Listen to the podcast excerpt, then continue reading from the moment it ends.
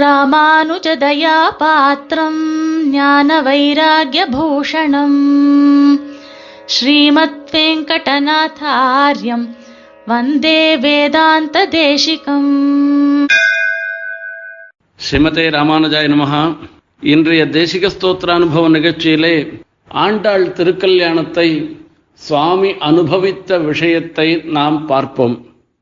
நாகேஷய சுதனு பக்ஷிரத கதந்தே ஜாதஸ்வயம் வரபதி புருஷ புராண ஏவம் விதா சமுச்சிதம் பிரணயம் பவத்யாஹ சந்தர்ஷயந்தி பரிஹாசகிர சகீனாம். கோதாஸ்துதியிலே 13வது ஸ்லோகம். ஆண்டாளுக்கு திருக்கல்யாணம் நடைபெறவிருக்கின்றது. ஆண்டாள் விரும்பி ரங்கநாதனை கல்யாணம் பண்ணிக்கொள்கிறார். அந்த கல்யாணத்தில் பிரமாதமாக வரவேற்பு எல்லாம் நடந்து கொண்டிருக்கின்றது. விழாக்கோலம் பூண்டிருக்கின்றது. அந்த சமயத்தில் தோழிமார்கள் எல்லாரும் ஆண்டாளை சுற்றி இருந்து கொண்டு ஆண்டாளை கலாட்டா பண்ணுறான். அம்மா கோத, நீ கல்யாணம் பண்ணிக்கணும்னு நினச்சிய, கல்யாணம் பண்ணிட்டாக்கா எல்லாரும் ஒரு பஞ்சு மெத்தையில் படுத்துப்பான், ஒரு கட்டில் வாங்கி படுத்துப்பான், கட்டில் இருக்கும், மெத்தை இருக்கும், இதெல்லாம் இருந்துட்டு இருக்கும். நீ இந்த ரங்கநாதனை போய் கல்யாணம் பண்ணிக்கணும்னு நினைக்கிற, அவர் புசு புசுன்னு பாம்பு மேலே தான் அவர் படுத்துட்டு இருந்துருக்கு. இப்படிப்பட்ட ஒரு ஆளை நீ போய் நீ விரும்பி கல்யாணம் பண்ணிக்கிறேன்னு சொல்றீங்க, என்னம்மா நீ என்று ஒருத்தர் கலாட்டா பண்றாளாம். நாகேஷய பாம்பு மேல படுத்துட்டு இருக்காரு. அவர் பாம்புன்னு பார்த்தாலே எல்லாருக்கும் பயமா இருந்துட்டு இருக்கும். அவருக்கு தான் பயம் இல்லைன்னு படுத்திருந்தா நீ எப்படி கிட்டேயே போக முடியாத, இது எப்படி பண்றது கல்யாணம் பண்ணிக்கிறதுக்கு?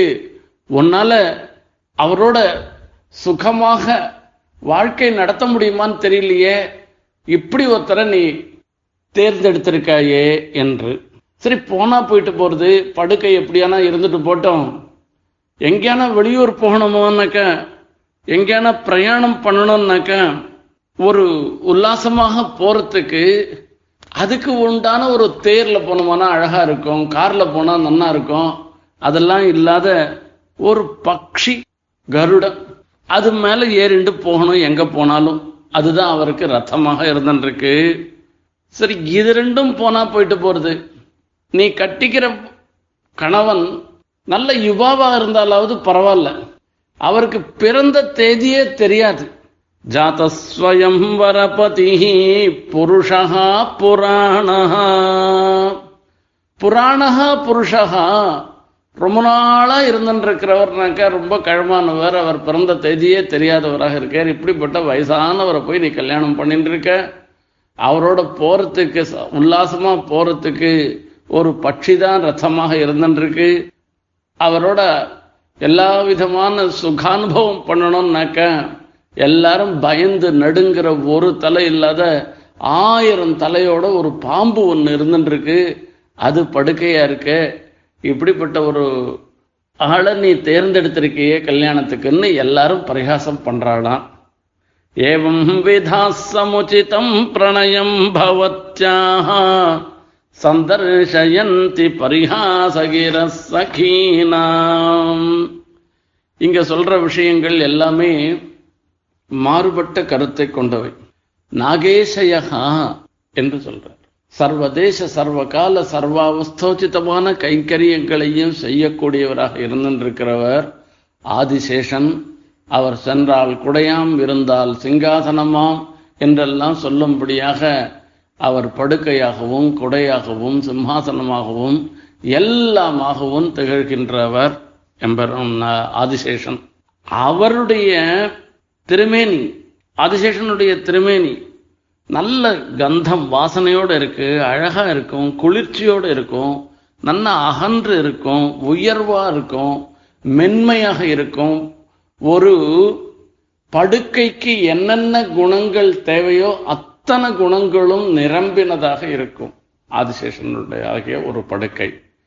ஆகையால ஆதிசேஷன் மேல படுத்துக்கக்கூடிய ஒரு பாக்கியம் உனக்கு கிடைச்சிருக்கேன்னு அர்த்தம். நாகேஷய சுதனு பட்சிரத பட்சிரத. நாம பார்க்கிற சாதாரண பருந்தும் மீதி மாதிரி இருக்கிற பட்சி இல்லை கருத்மான். வேதாத்மா விஹகேஸ்வரஹ என்றெல்லாம் சொல்லப்படுவதாக இருந்திருக்கிற பெருமாளுக்கு சமமாக இருந்திருக்கிற வேத ஸ்வரூபனாக இருந்திருக்கிற எல்லா சக்திகளையும் உடையவராக இருந்திருக்கிற கருத்மானே வாகனமாக இருக்கிறனாக்க என்னமா உனக்கு என்ன அதிருஷ்டம் பாருன்னு கொண்டாடுறா. சுதனோ பட்சிரத கதந்தே ஜாதஸ்வயம் வரபதி புருஷ புராண. பிரம்மா முதலிய தேவர்களால கூட அறிய முடியாதவராக இருக்கிறவர் எம்பெருமான் புருஷா புராணா என்று. எல்லா லோகத்துக்கும் காரணமாக இருந்திருக்கிற பரம புருஷனை நீ கல்யாணம் பண்ணிக்கிறேன்னாக்க இதை காட்டிலும் வசதி வேற என்ன என்று அவர்கள் மனசுல வச்சுண்டு இந்த வார்த்தையை சொல்றார். இந்த வார்த்தையை மேலெழுந்த வாரியா பார்த்தோம்னாக்க ஆண்டாளை கலாட்டா பண்ற மாதிரி இருக்கும். இதனுடைய உட்பொருளை பார்த்தோம்னாக்க ஆண்டாளுக்கு கிடைச்சிருக்கிற ஒரு பாக்கியத்தை சொல்ற. ஏன்னா ஆண்டாளுடைய சூடி கொடுத்த மாலைய ரங்கநாதன் தன்னுடைய முடியில, அதாவது கிரீட்டத்துல சாத்திக்கிறாராம். அவர் எப்பவும் வனமாலையை சாத்தின்னு இருக்கார். அது ரொம்ப வாசனையோடு இருந்துருக்கு, ரொம்ப நல்ல பெருமாளுக்கு ரொம்ப பிடிச்சதாக இருந்துருக்கு. அப்படி இருந்தாலும் கூட ஆண்டாள் நாச்சியார் சூடி கொடுத்த மாலை வந்த உடனே இந்த வனமாலை தாழ்ந்து விடுகிறதாம். ஏன்னா ஆண்டாள் சூடி கொடுத்த மாலைய பெருமாள் தன் தலையில சூடிக்கொள்கிறார். ஆமோதவத்யபி சதா ஹிருதயங்கமாபி ராகான்விதாபி லலிதாபி குணோத்தராபி மௌளிஸ்ரஜா தவ முகுந்த கிரீடபாஜா கோதே பவத்யதரிதா கலு வைஜயந்தி. அடுத்தது ஒவ்வொரு கல்யாணத்திலேயும் முக்கியமான நிகழ்ச்சி மாலை மாற்றுதல் என்பது. அந்த காலத்துலலாம் மாலை மாத்தச்சே பெண் வீட்டார் மணப்பெண்ணை அவ தோளில் தூக்கிப்பா, மாமா தான் மாலையை எடுத்து கொடுக்கணும். ஆகையால அம்மான்மார்கள் தன் குழந்தைய, அதாவது பெண்ணை தோளில் தூக்கிண்டு மாலை மாத்துறதுக்கு கூட வருவா. பிள்ளை வீட்டார் அவளை சேர்ந்தவா அந்த மணமகனை தோளில் தூக்கிப்பா, குதிச்சு குதிச்சு மாலை மாத்துறதுன்றது வழக்கம். இந்த மாதிரி ஆண்டாளுக்கும் ரங்கநாதனுக்கும் மாலை மாத்தல் நடக்கிறது, வைபவம் நடக்கிறது. இதை எல்லாரும் பார்த்துட்டு இருக்காளாம். ரங்கேஸ்வரஸ்ய தவச பிரணயானுபந்தாத் அன்யோன்யமால்ய பரிவருத்திம் அபிஷ்டுவந்தஹ. இது கண்கொள்ளா காட்சியாக இருக்கிறது. ஆண்டாளை சேர்ந்தவர்கள் ஆண்டாளை தூக்கிண்டு மாலை மாத்தரா, குதிச்சு குதிச்சு மாலை மாத்தரா. அந்த பக்கம் ரங்கநாதனை எழுந்துருளை பண்ணிட்டு ரங்கநாதனை சேர்ந்தவாள்லாம் சேர்ந்துட்டு மாலை மாத்துறா. இங்கேருந்து கிட்ட கொண்டு போய் மாலையை போடுறதுக்கு வருவா. இவ மாலை போடுறதுக்கு வரைச்சே அவ தூரம் ஆயிடுச்சும் போயிடுவா, மாலை எட்டாது ஏமாந்து போயிடுவா. இது ஒரு பெரிய வேடிக்கையா இருக்கும் கல்யாணத்துல. இந்த நிகழ்ச்சி தான் இங்க நடக்கிறது. இதை எல்லாரும் பார்த்துட்டு இருக்கா. ஆண்டாள் விரும்பி ரங்கநாதனை கல்யாணம் பண்ணிக்கிறா, ரங்கநாதனும் ஆண்டாளை விரும்பி கல்யாணம் பண்ணிக்கிறேன். இப்படிப்பட்ட நிலையில இவ பார்க்கிறவாள்லாம் ஒரு பெரிய ஒரு சந்தோஷத்தோட நினைக்கிறாளாம், தோ பாரு எங்க ஆண்டாள் எவ்வளவு வசதி.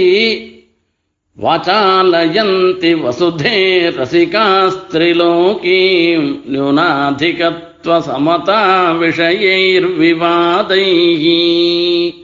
ரசிகாஹ, இந்த கல்யாணத்தினுடைய பெருமையை தெரிந்த ரசிகர்கள்லாம் தாயாருடைய ஏற்றம், ஆண்டாளுடைய ஏற்றத்தை சில பேர் சொல்றா, பெருமாளுடைய ஏற்றத்தை சில பேர் சொல்லிக்கிறா.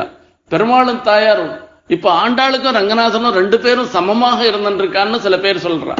இந்த மாதிரி ஒரு ஆச்சரியமான ஒரு சன்னிவேசம்.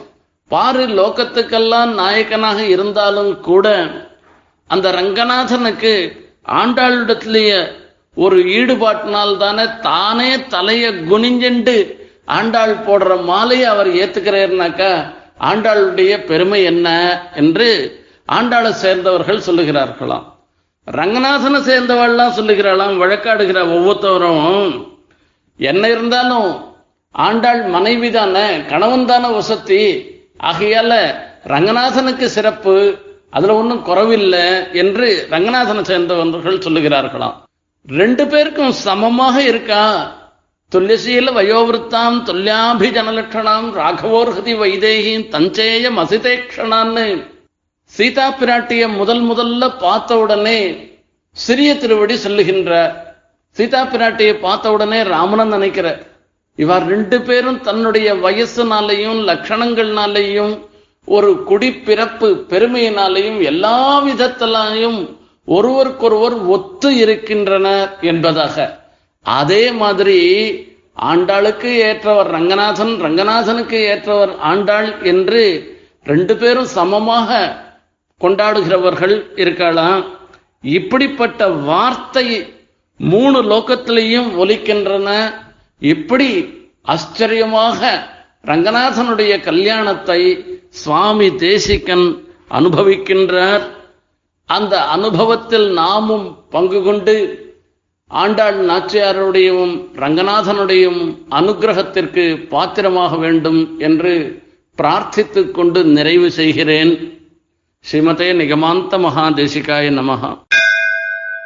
கவிதார்க்கிக சிம்ஹாய கல்யாண குணசாலினே ஸ்ரீமதே வெங்கடேஷாய வேதாந்த குரவே நமஹ.